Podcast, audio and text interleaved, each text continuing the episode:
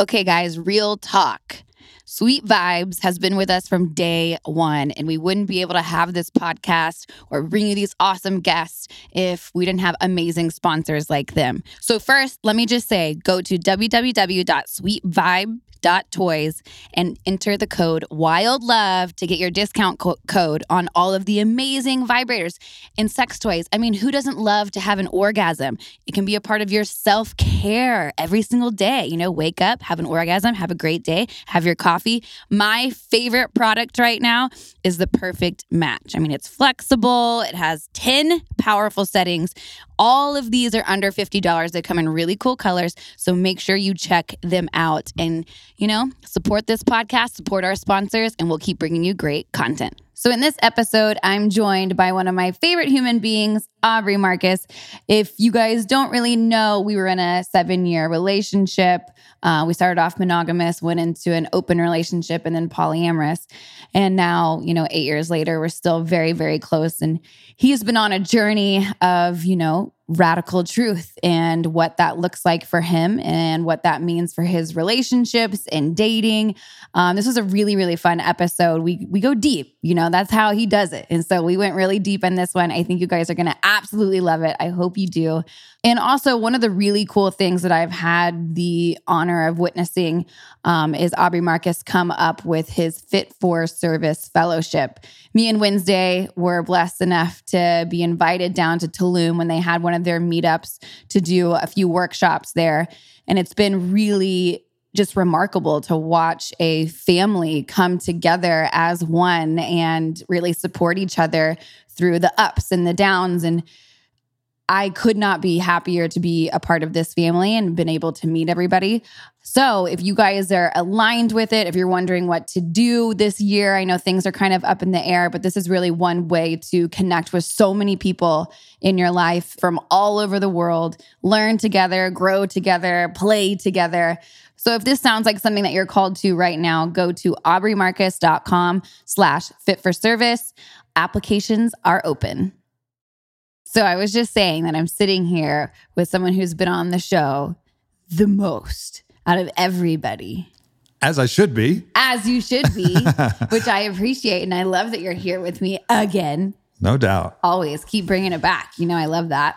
Well, the thing is, there's always things that we're learning, right? I mean, it's it's amazing how fast this path of growth really goes when you engage with it, right? I mean, it's like we may have recorded something six months ago, but the we didn't know shit then. We didn't know shit then. Exactly. You look back, it was like when I was in my first writing journey. And on that writing journey, I would go back and look at everything I wrote from three months ago and be like, did a child write this? Mm-hmm. you know, some of the truths obviously still hold and are still super valid. But uh, to a great degree, you know, when you are learning and advancing and, and changing your understanding, um, things come up pretty quick. So yeah, no doubt. So on that, I mean, we might as well just dive into it since you're alluding to the fact that you didn't know anything the last time you came on the show. so what have been some of the biggest lessons that have come up for you since, you know, last time we sat down together?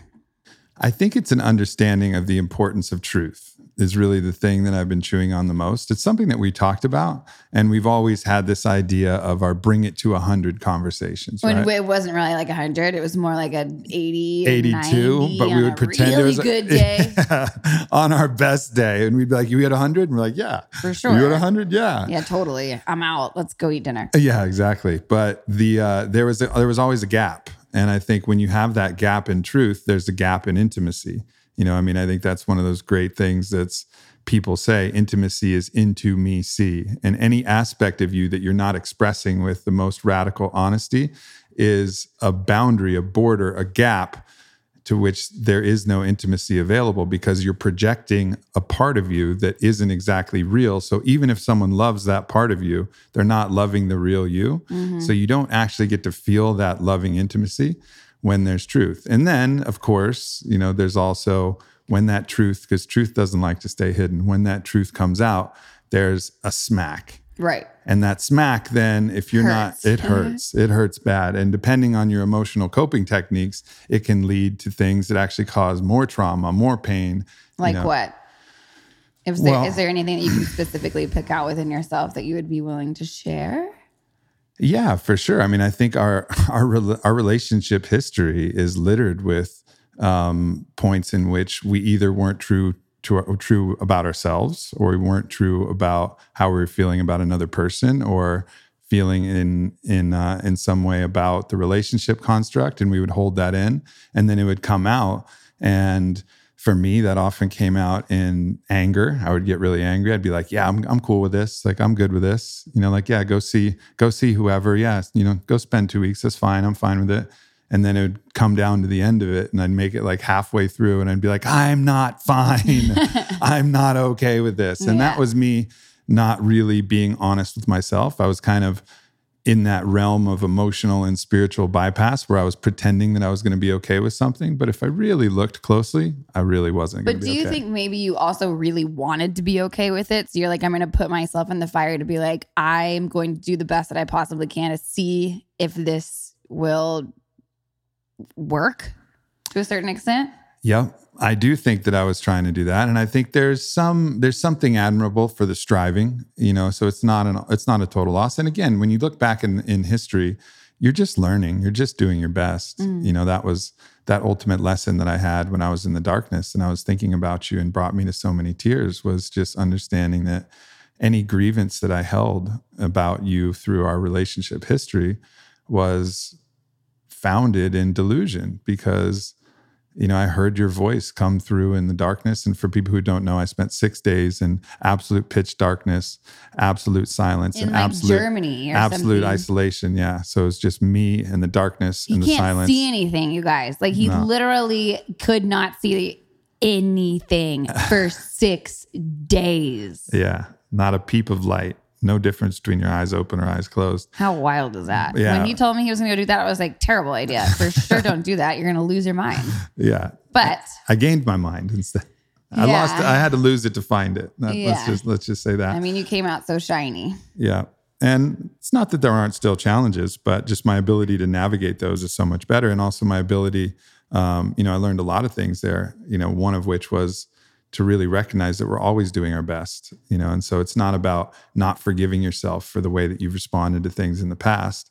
Like you have to forgive yourself and you have to forgive your partner because they're doing their best always. And it may not be the best that they could do now, but it was the best that they could do then. Mm. And there's no doubt that, you know, throughout this, we both did our best. Yeah. And I think like forgiveness is is really hard for people, particularly when they look back at their relationship and there is a lot of maybe there's, you know, infidelity or, you know, lying or just what resentment that has been built up over certain actions. What do you recommend for people or suggest for people to try to go through that forgiveness process so they're like, okay, I'm in a relationship. I know my partner was doing the best, but I just can't let this go. How can I move forward still being in this relationship if that's the best for both of them?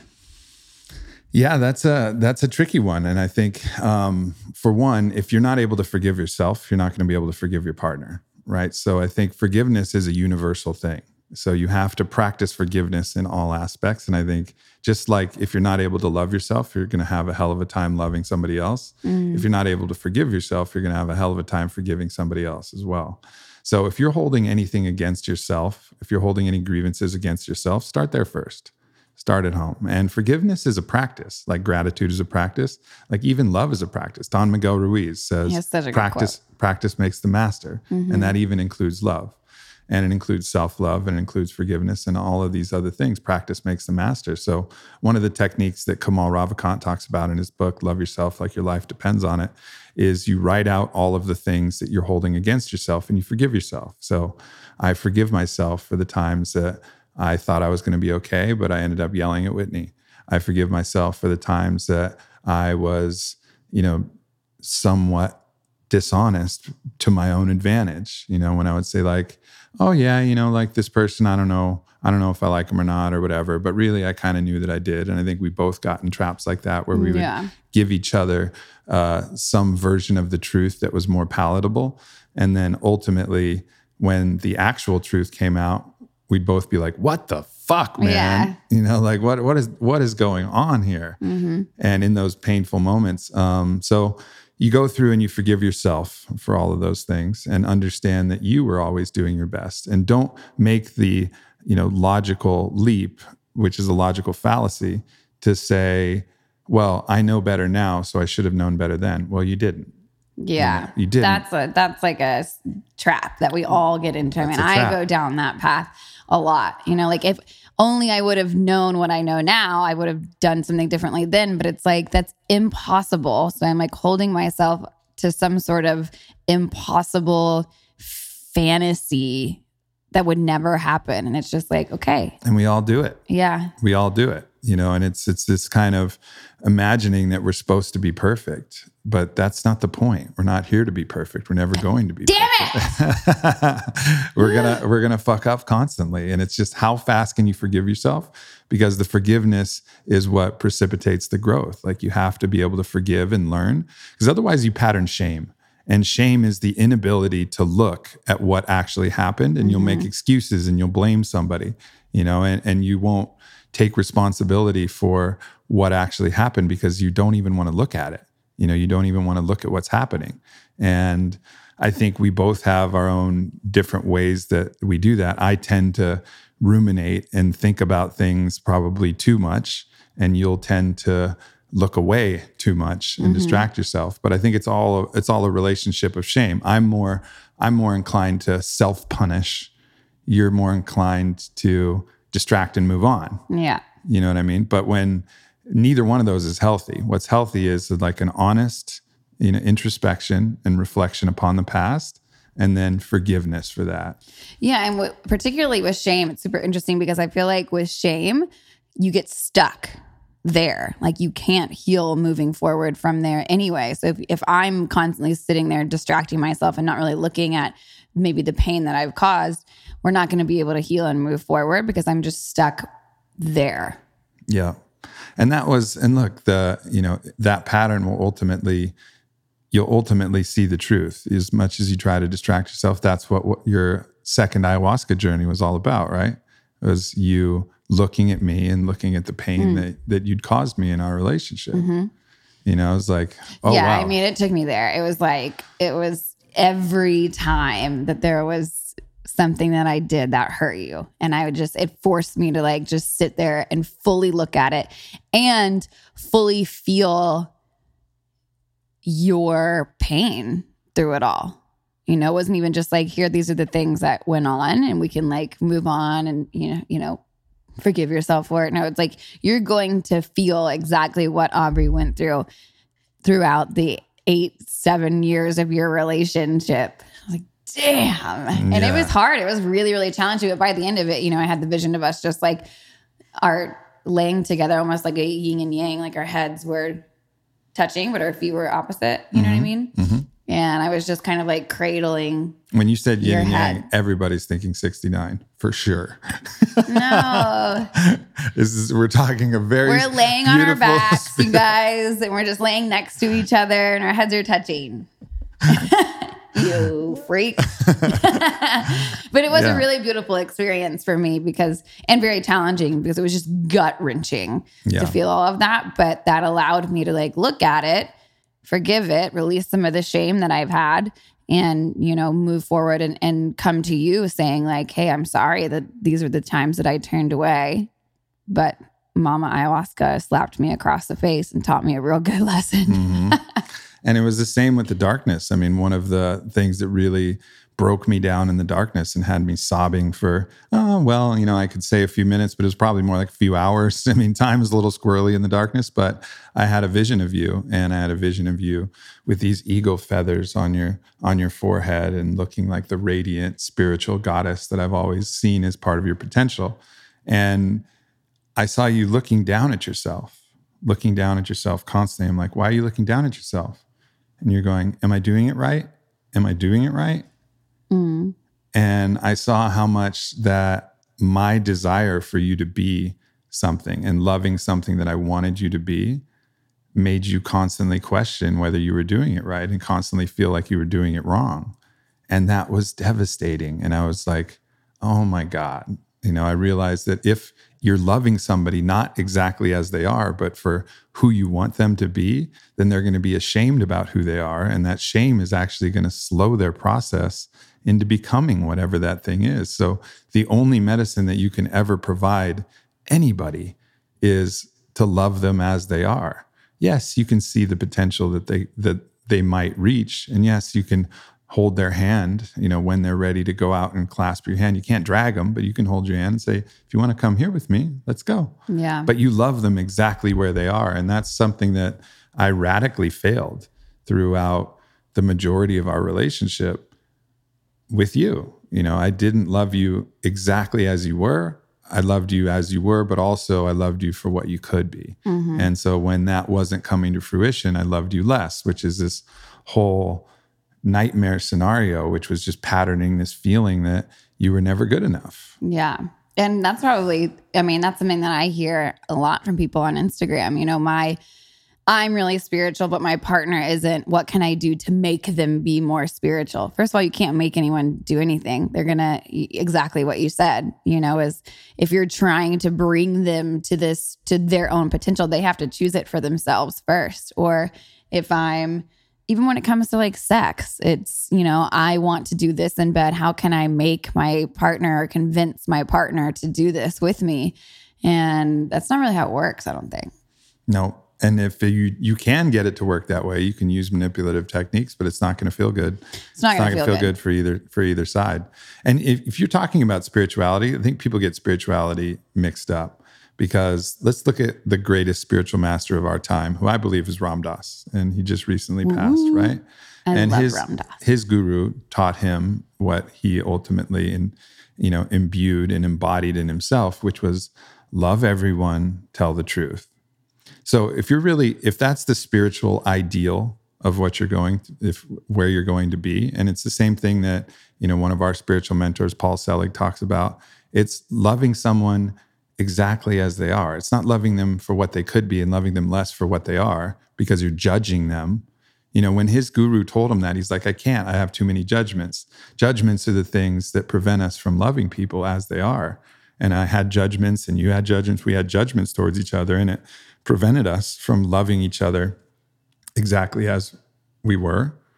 And then, of course, there's the second part of that, which is tell the truth. So, love as, you know, love someone as they are and be radically honest. So going back to, you know, your the lessons that you've learned since being on on the podcast with me is it going to truth, you know, and the importance of truth and what are some of the other things that you've learned pertaining to that or how have you brought that into your life today? I have a really radical idea.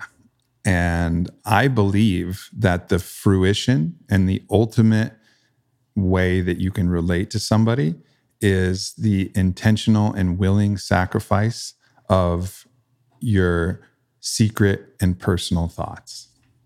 See, and this is where we differ. This Yeah. is where I'm like, no, I like my own thoughts and I have I have my own sovereignty. and no doubt that's a choice that everybody can make my my understanding is that i think that if you can if you can be with someone and accept all of their thoughts and love them through all of their thoughts they'll never worry that they have a thought or they have a reason or there's any reason why or anything that they could do that the other person wouldn't love them for which is where there's all this fear. Does he love me? Does she love me? Yeah, do but they do love you me do think that not? that's possible? Like it's possible for you because I feel like you're a very e- eclectic and like I feel like it's possible for you, but like for me, I don't think it's possible. And so I'm wondering if do you think it's possible for everybody to get to that place? I think there's a there's a quote from Bertrand Russell, and I don't have it exactly, but he hypothesizes a world in which all of a sudden everybody could read everybody else's minds. Yeah. Right. And he goes, that happens. We all get this ability where we can all read each other's thoughts. Everybody runs to their houses and goes, This is terrifying. I'm so scared. Like, I don't know what to do. People can read my mind. I can read their thoughts. They have all kinds of dark thoughts, all kind of fucked up thoughts. This is crazy. People are crazy. I'm crazy. Yeah. You know, and everybody retreats to their home.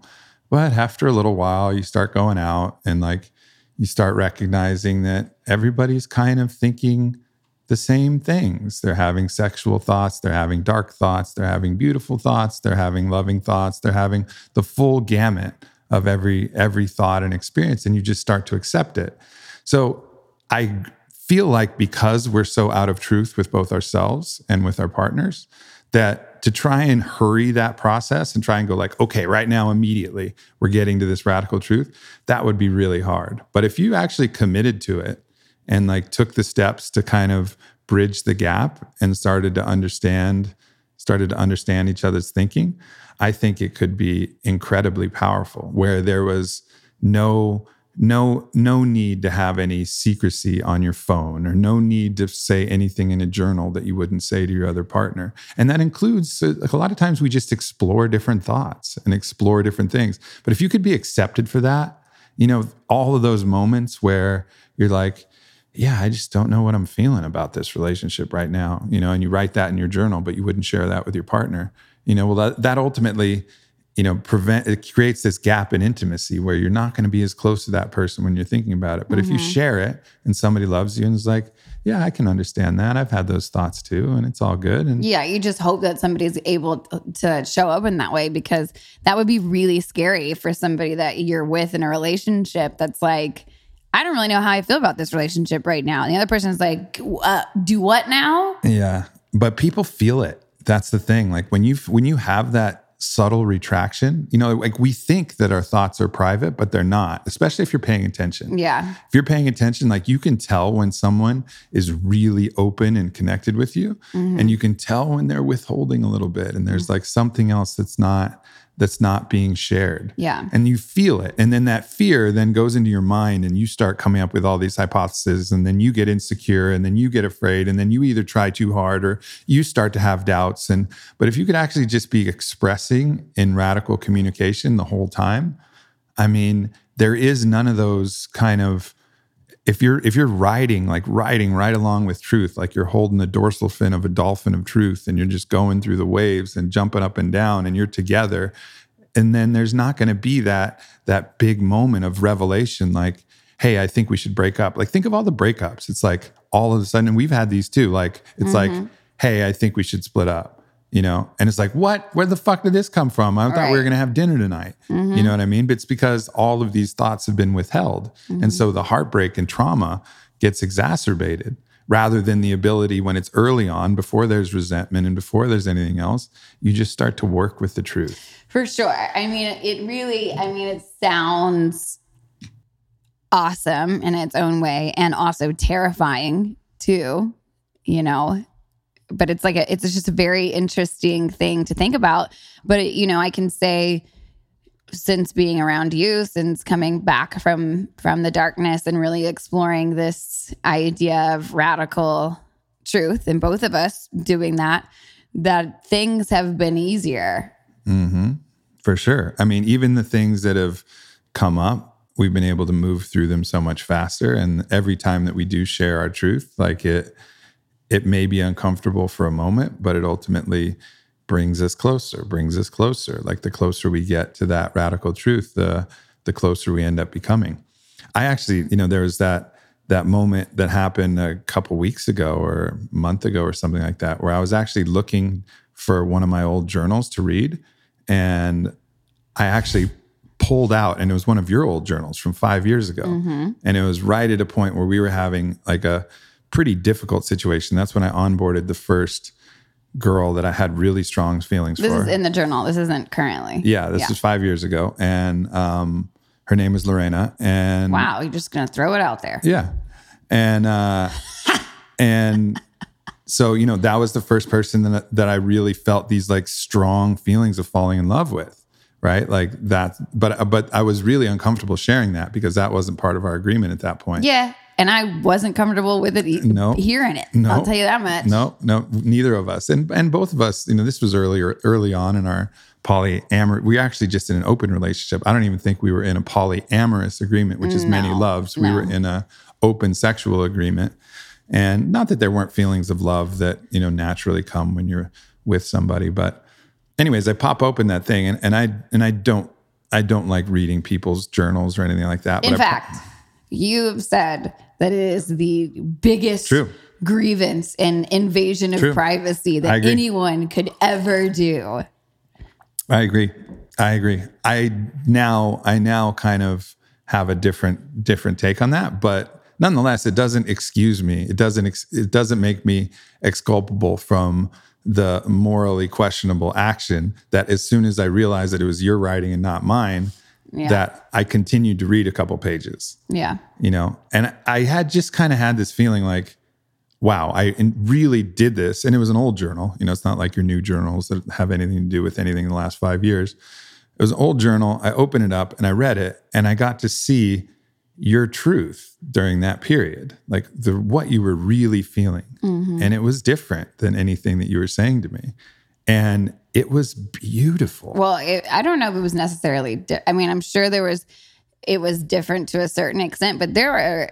I mean, things in there that I was saying to you. I just don't think you. It was being received in the way. There were some things, but there were some things that weren't being said, not in that way, Yeah. not Yeah, not yeah. expressed in that way, not expressed in, and that had to do with your feelings for you know the other partner that you were seeing at the time. That had to Mm-hmm. do with feelings for for me and like how what you were thinking about that and how it had to do. There was a lot of different things in those, and it was it was just like maybe at that point we might not have been ready you know we might not have been ready to handle the radical truth and i and surely no, we weren't not. but to hmm. go back to go back at this point you know where we've done all the work and we've healed so many of the wounds and to be able to see your raw vulnerable truth all the only thing that i could think was wow that's beautiful and sure there was things about there i was like wow i didn't know that you had feelings of love for that person that you were seeing i never even knew that but i i was able to read that and it was like wow that's beautiful like it's really beautiful how she's expressing this and it's beautiful how she's talking about me and how about funny part herself is, is that I don't even remember feeling that way about that person. Right. Like, you know what I mean? Like it was just like, what? I wrote that? Yeah. That's silly.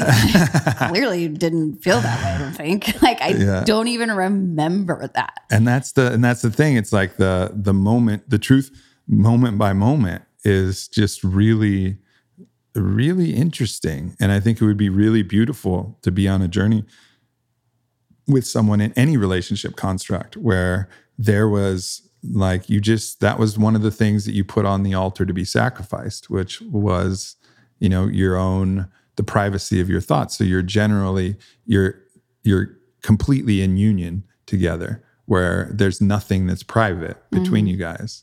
You know like all right maybe you can not poop in front of each other. Obviously i like to poop with the door open so that's a tough one for me but I nonetheless mean, like you guys, it's getting to a, a point to where it's like he's blowing the place up with the door open. And he told me today that it it feels so weird. I can feel it in my toes. I was like, oh my god!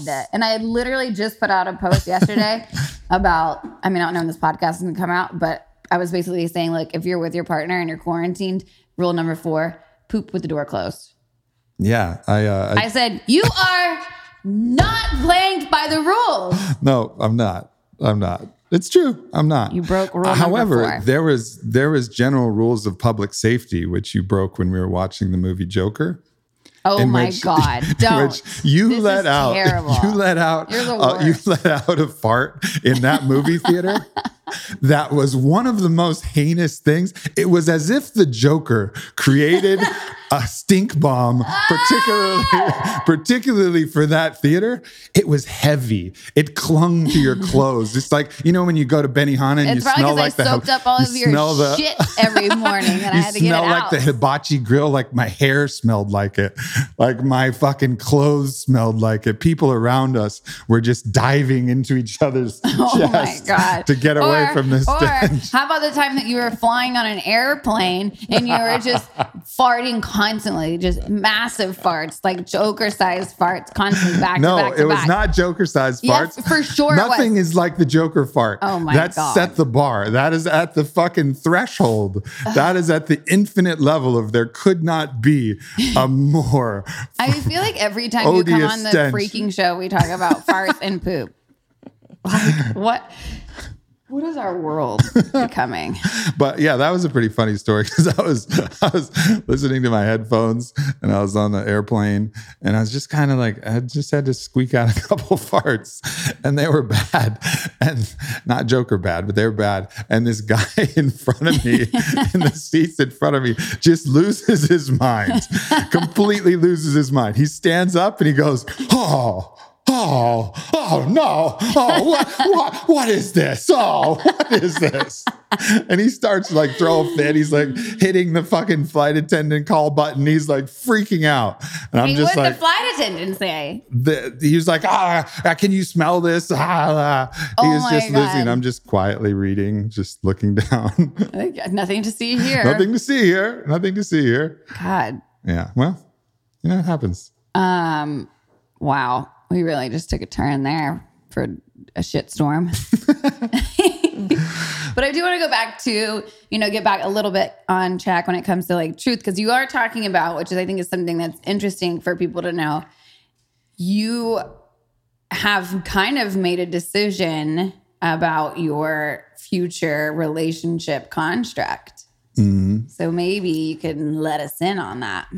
And just to take a moment from the podcast, I wanted to talk to you guys about our new sponsor, Let's Get Checked. Now, they're doing testosterone tests where I find this really easy because it's uncomplicated. They can send it directly to your door. It's in discreet packaging so nobody knows. You can collect your sample, you get to review your results. And then from there, a nurse will contact you for a consultation over the phone and you get a prescription if you need. So, what's really great about this is that you're able to check where your hormones are at. And I know for a lot of us out there, including women, it's really great to know where your testosterone levels are, and for men as well. The first test that you get is your free testosterone, and that's the first biomarker that they test for. And why you want to know this is because it, your body uses it to produce sperm, maintain a healthy sex drive, maintain muscle strength and mass, and produce red blood cells, which is absolutely important. So, you guys, check them out. Get your testosterone checked. Super easy. Don't have to go to the doctor. Plus, we're quarantined right now. So, you need to stay home. This is a really easy way to do it. Head over to www.trylgc.com slash wild love. I'll say that again for you. It's www.trylgc.com slash wild love. And you get to save 20% off.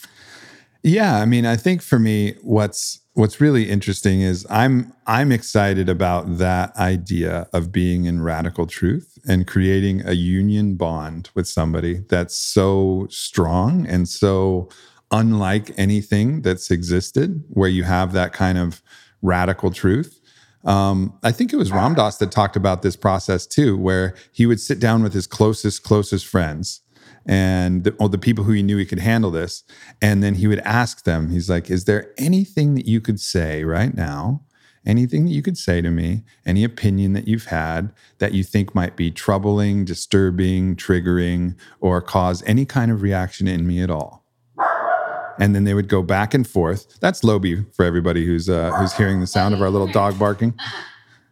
So as I was saying, Ram Dass would sit down with his closest like his closest friends or someone else on the spiritual path and say, Is there anything that you could say, any opinion that you might have that would be triggering, troubling, disturbing, anything that you would have any kind of desire to withhold or anything that you would be hesitant to say to me? Ugh, God, and you would go and you My would go feel funny. and they would just go back and forth and they would just talk about that and it could be anything from something superficial to something like you know to something really deep or something that they had thought or whatever and they would get to this place where they would get to this really radical truth with each other and that would increase their bonds of friendship now that's easier to do with a friend than it is to do with your partner your lover or somebody like that but the ideal that I'm kind of I have in my mind of what would be really interesting for me would be to get to that place with somebody, get to that place of really radical union and radical support. And that seems even more challenging to do in a construct where there's multiple partners. Because I think to actually build that would require a lot of work, a lot of dedication, and a very special individual who's willing to go on that journey. So I don't foresee my next phase being polyamorous or being open because this thing to me is what's the most interesting. It's the most exciting to me. so you're not going to use the M word. Well, okay, so so monogamy hmm. is an interesting thing because monogamy is a construct, right? And it's an mm-hmm. idea, and it's it's ultimately a contract as well. Mm-hmm. So I have a problem with that as well because that is something that is ultimately going to put a limitation and like a cage around the relationship. And I think there has to be the open dis- discussion and dialogue about the flexibility Yeah. within that. Um, so adopting the construct of monogamy doesn't make sense to me either. But what I'm talking about is union with a person that's so strong that whatever these other whatever other things happen ultimately fall away in insignificance because i believe that if you can get to that place of radical intimacy with somebody like the rest of the stuff is inconsequential especially too if you if you trust that person so much that you understand like exactly why they're interested in somebody and what they're doing and it's like oh yeah of course i totally get that Yeah. but you also have the the confidence and the faith that what you have in your relationship is something that nobody else is going to have with them because this idea of getting to radical truth and this radical intimacy it's just going to put your relationship on such a different level on such a different plane. And i think allow so much more love to flow because i really believe love and truth are synonyms. I think that's why uh, maharaji ram dass's guru says love everybody tell the truth which is really the same thing. To love someone you have to be honest with them because anything else is a manipulation of them for your benefit mm-hmm. you know or perceiving it to be for their benefit but it really never is especially if they're identified as their higher self the self that came here to learn. So I would I don't like the word monogamy and I don't like that construct, but what I like is the idea of sacred union, a union that's and maybe not even sacred is the right word, maybe a union that's so powerful that the rest of the stuff just becomes inconsequential. Yeah, and uh, well, I, I just want to dive into that a little bit more. So, it, if you are being completely 100, literally fully open, 100% honest and transparent with your partner, so it allows to put it puts your relationship in a, a beautifully powerful place, you know, that everything else can kind of fall away. But what if everyone is just 100% honest with each other and transparent? Then what? So if the other people Yes. in the in the structure are transparent. So if you could create a virtuous system in which you were that radically open and transparent with your partner and you were also that radically open and transparent with your other partner and that those two if- people were radically open and transparent with each other so the whole circle Right. the whole circle was in absolute radical truth i think that would accomplish a similar thing But uh, so, what if the entire world would monogamy still exist? I think monogamy would be not a construct that people would try to adhere to. It would be something that actually happened just by the mere choosing to be with each other. Okay. You know, Yeah. it would just it would just be like, wow, we've been monogamous for, you know, for 12 years. And it's not like that was our plan, but that's just the way it is. We haven't found anybody that we've really wanted to be with. It's just like somebody who hasn't been in a, you know, hasn't found they're single they haven't found another lover and they're like, yeah, I've been celibate for, you know, eh, 18 months. You know, I haven't I haven't had sex for 18 months. Like that would be how it is. It's just be like, well, we we haven't found anybody for one year, two years, five years, 10 years, 20 years, 30 years, 50 Yeah. years. We never found anybody. We were just happy together. So it wouldn't be that you were living up to a contract. It would just be that you were choosing not to engage with other people. Yeah, it's super interesting to think about, right? Mm-hmm. I mean, I, I, I definitely, I see myself being in a, monog- a monogamous relationship at, you know, some point. I'm not there yet. I don't want to be in a monogamous relationship right at this moment because I still don't think I would be a very good like partner right now, just because I want to do what I want to do. Mm-hmm. You know, and if somebody's trying to tell me that I can't do certain things, it's not going to go over well. Yeah. You know, So you but at least you- I know really- that right you now. really you know what I push mean? against you push against any restriction. That's just your nature. Yeah, that's why quarantine is driving me batshit crazy because I it.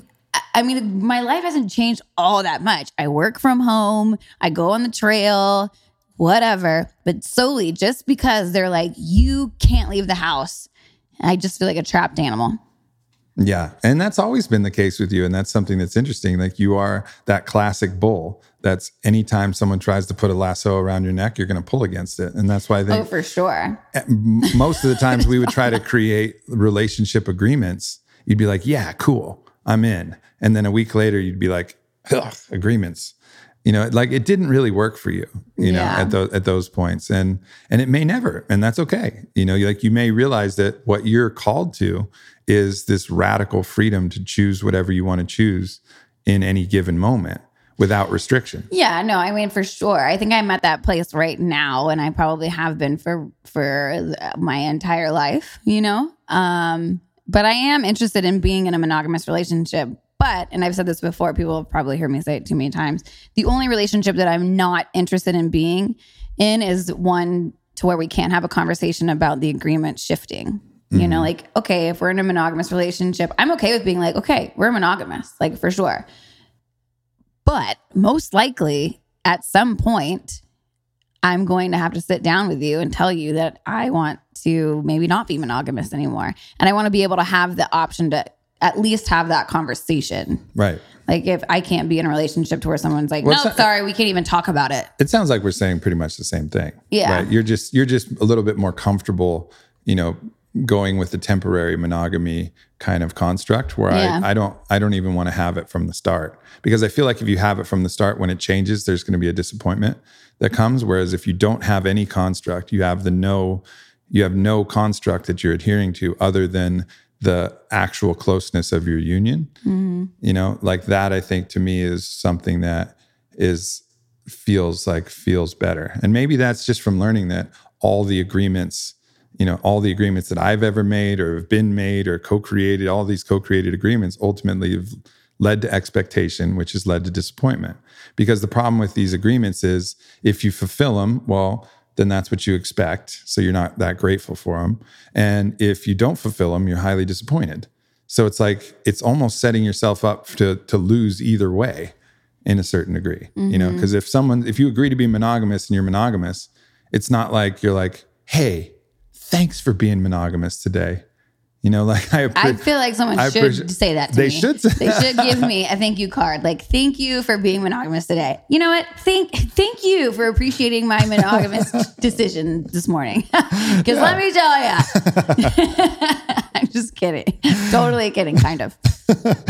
yeah, and that's I think that's the that's the thing. It's just choosing each other every day, and I think that's Well, that's that's, what- what, allows that's what allows it to really be fruitful. Yeah. And that's what Dr. Tammy Nelson says, you know, it's like choosing monogamy is like doing a yoga practice. You know, it's not going to be easy every day. It's like if you had a meditation practice every single morning, you have to get up, you have to do it. And sometimes you're not going to want to do it. And you have to just force yourself to sit down and meditate. And the only way that you're going to get appreciation for those things is if you really let someone in in on your mind, right? Mm-hmm. Like if you're if you're holding something in, if you saw someone you're really attracted to and you withheld and you didn't talk to them because you're trying to honor the relationship agreement that you have, like I would want to know that. I would want to know, and that way I could that, that way I could actually give appreciation. Like, hey, well, that's really sweet that you were honoring our relationship above these carnal desires and sexual urges that you had towards this person you know like that's cool. I appreciate that. That's that's really rad of you. And then you would feel good like hey thanks for acknowledging me. You know so it creates this virtuous cycle that i think the ultimate thing that it, it all rests on is that truth. Uh, yeah. And, you know, we're getting to the point to where we have to close out here soon because I know you have to get on an Instagram live. But before we close out, I want to talk about dating and and i want to talk about your commitment to sing on july 4th Okay, well, we're talking about dating first. This is my show. Thanks for joining me on my show. this is not the Aubrey Marcus podcast. Okay. Yeah, okay. I was just putting it out there just so that people know Whitney is committed to opening her voice, the true calling of her soul, and singing a couple songs set on July 4th, whether it's digital or whether we're able to meet in person. So just so everybody know that. And that's the thing that her soul is called to the most and that she's most excited about in all the world. So just uh, just want everybody to be aware of that and uh, just Thank so that you. Mm-hmm. we can put that out there. And uh, go ahead now, ask I me can't about wait to edit that out. oh, oh, look, it's Ryan who's recording this one, not Chris. Chris. And I guess that means that I have control about what no. gets edited out. Oh, God. Yeah, I'm terrified. Go ahead. Ask me about dating. you can't your, your mouth your your throat chakra just closed Yeah, up. seriously. You can't even ask See? about you can't even ask about dating. See, this is but what I think this this is this You is I think the show. this is what I think is ultimately what I see is this is wherever there's that resistance and that resistance to opening your voice, which has been resistance to sharing your truth, talking to your partners. It really is the same thing as singing. Singing is the biggest knot that's tangled up right in your ability to communicate. And Correct. it's that knot. And as soon as you pull those threads, all of your expressions are going to come flowing out so much easier. And it's just beautiful. And I'm in awe and I'm in just amazement and inspiration that you made that commitment and are going through it and you're doing the singing lessons and it's it's just fucking beautiful. Well, thank you. It is. I don't even really, I mean, I hate talking about it. I want to pretend like it doesn't exist in my reality since everyone is in my simulation. So I'm going to go ahead and delete that. I'm just kidding. Um, yeah, it's a it's a very scary thing for me. It's hard for me to, like I said, even talk about. My brain is short circuiting. Yeah. And that's, I think, but think of all the times that your brain has short circuited when there's been something that you've wanted to express. Like, think about one of the most traumatic experiences that I can remember and was Burning Man when you fell in love with Ricky. And the last day of Burning Man, you couldn't even speak to me because you had something to tell me, but you were afraid to tell it to me. And then finally, and we're about to fly home, and I'm like, Wait, what the fuck is going on? You haven't talked to me for a day mm-hmm. and then you wrote it out in a text message. And I read the text message and it was basically like, yeah, I'm falling in love with Ricky. And I was like, what the fuck? And just mm-hmm. fucking lost my shit, Lost it. You know, because it was like, well, you know, and that that was that truth gap, right? That was that truth gap. Like, oh yeah, Ricky's fun, you know, we party, blah, blah, blah. And then it was like, oh shit, you're in love with him.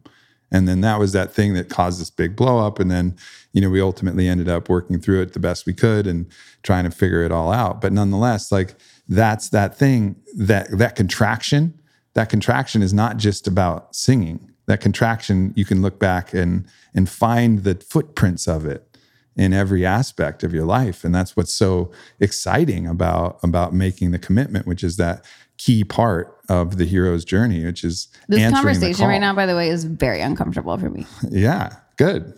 like I'm not enjoying this. I'm about to be like, okay, well, wrap wrapping it up. We're gonna wrap this up and never have you back on the show. but I mean, everything that you're saying can be more like spot on and true, no doubt. It's just really interesting to even just watch myself be uncomfortable with this conversation, knowing that uh, we've had we've talked about this however many times you know but it still brings up like these butterflies and like oh shit and like these con- contractions and con- constrictions like in in my body Mm-hmm. Great. And that's the beautiful thing that people got to realize. Like when you feel that, awesome. right that's your guiding star That's i mean your, you have that's your like guide star. that's your that's your path like illuminated directly in front of you like you don't have to have any questions about where should i go or what should i do i'm overwhelmed no you're not like you literally it's painted you have your yellow brick brick road right there all you gotta do is step on it and follow it Boom. Preach, sister. well thank you but here i it. go on my yellow brick road Here you go. Harumph. Merrily, merrily, merrily, merrily. i'm gonna follow my instincts Doot, doot, doot.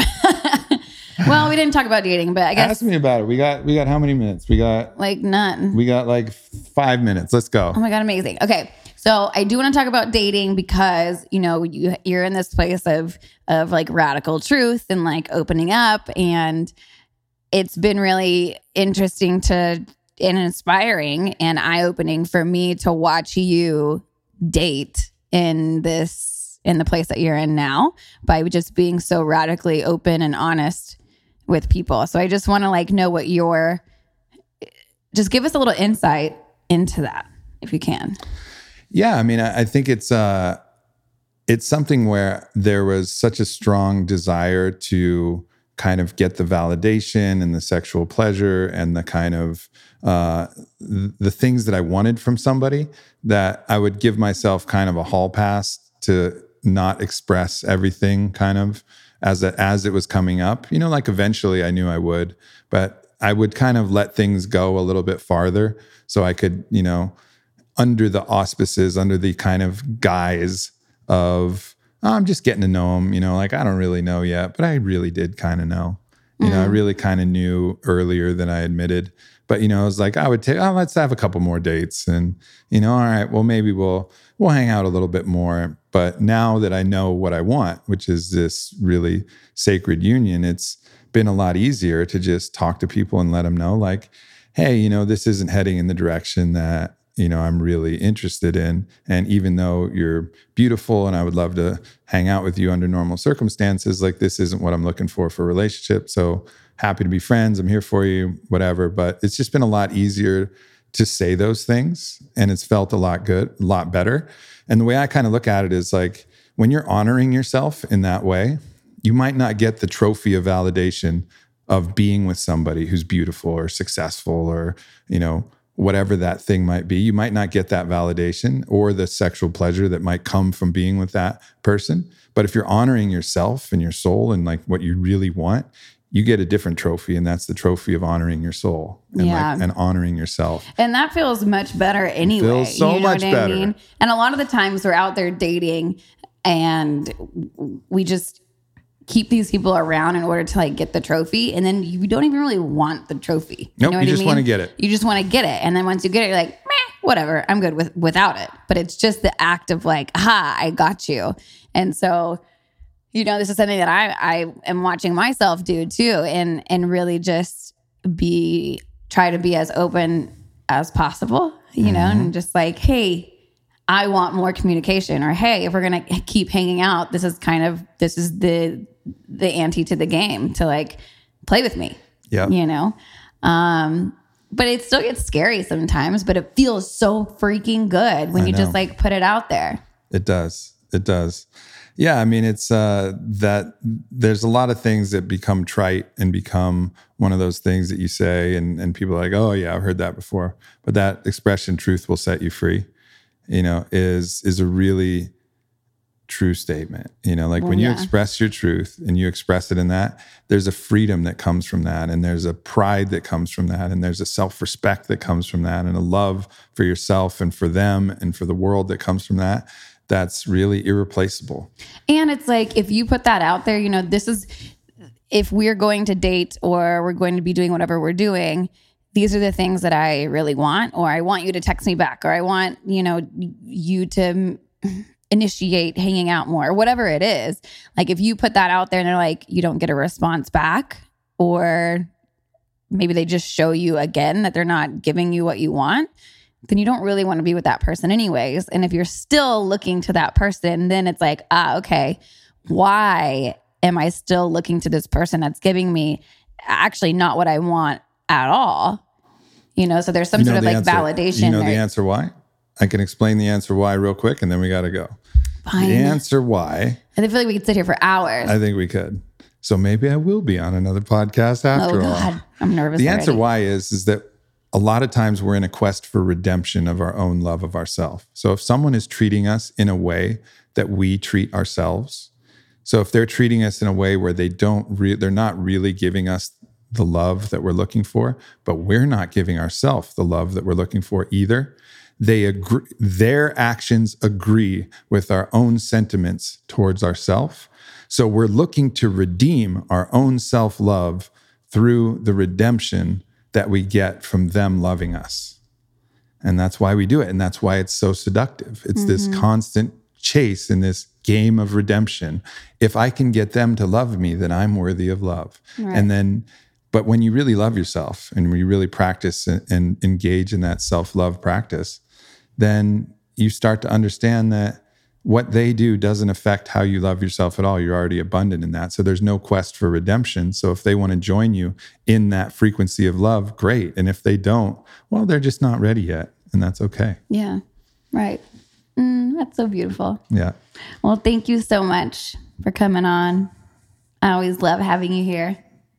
I love being here. And I love you exactly as you are, Whit. Ah, thank you. I love you exact, exactly as you are too. Thanks, everybody. Peace. Bye. Super exciting news, you guys. I am hosting an all women's retreat in Nosara, Costa Rica in May. I want you to go visit Revamp Retreats to get more information on that, but it's going to be absolutely amazing. It's in one of my favorite places in the world, Nosara, Costa Rica, and I'm hosting it with one of my best, best, best friends, Caitlin Howe. It's all about bringing a really cool group of girls together and women together to bond and share an amazing experience to grow and transform. And you know what? Have some fun while we're doing it. So check out Revamp Retreats and find out more information. Hope to see you there. Hey, we hope you enjoyed this podcast. And if you did, it would help us a lot if you would leave a review. Yeah, leave a review, subscribe. We want to know how you guys felt about the episode. It really helps us out a lot to continue the success of the podcast and keep spreading our message.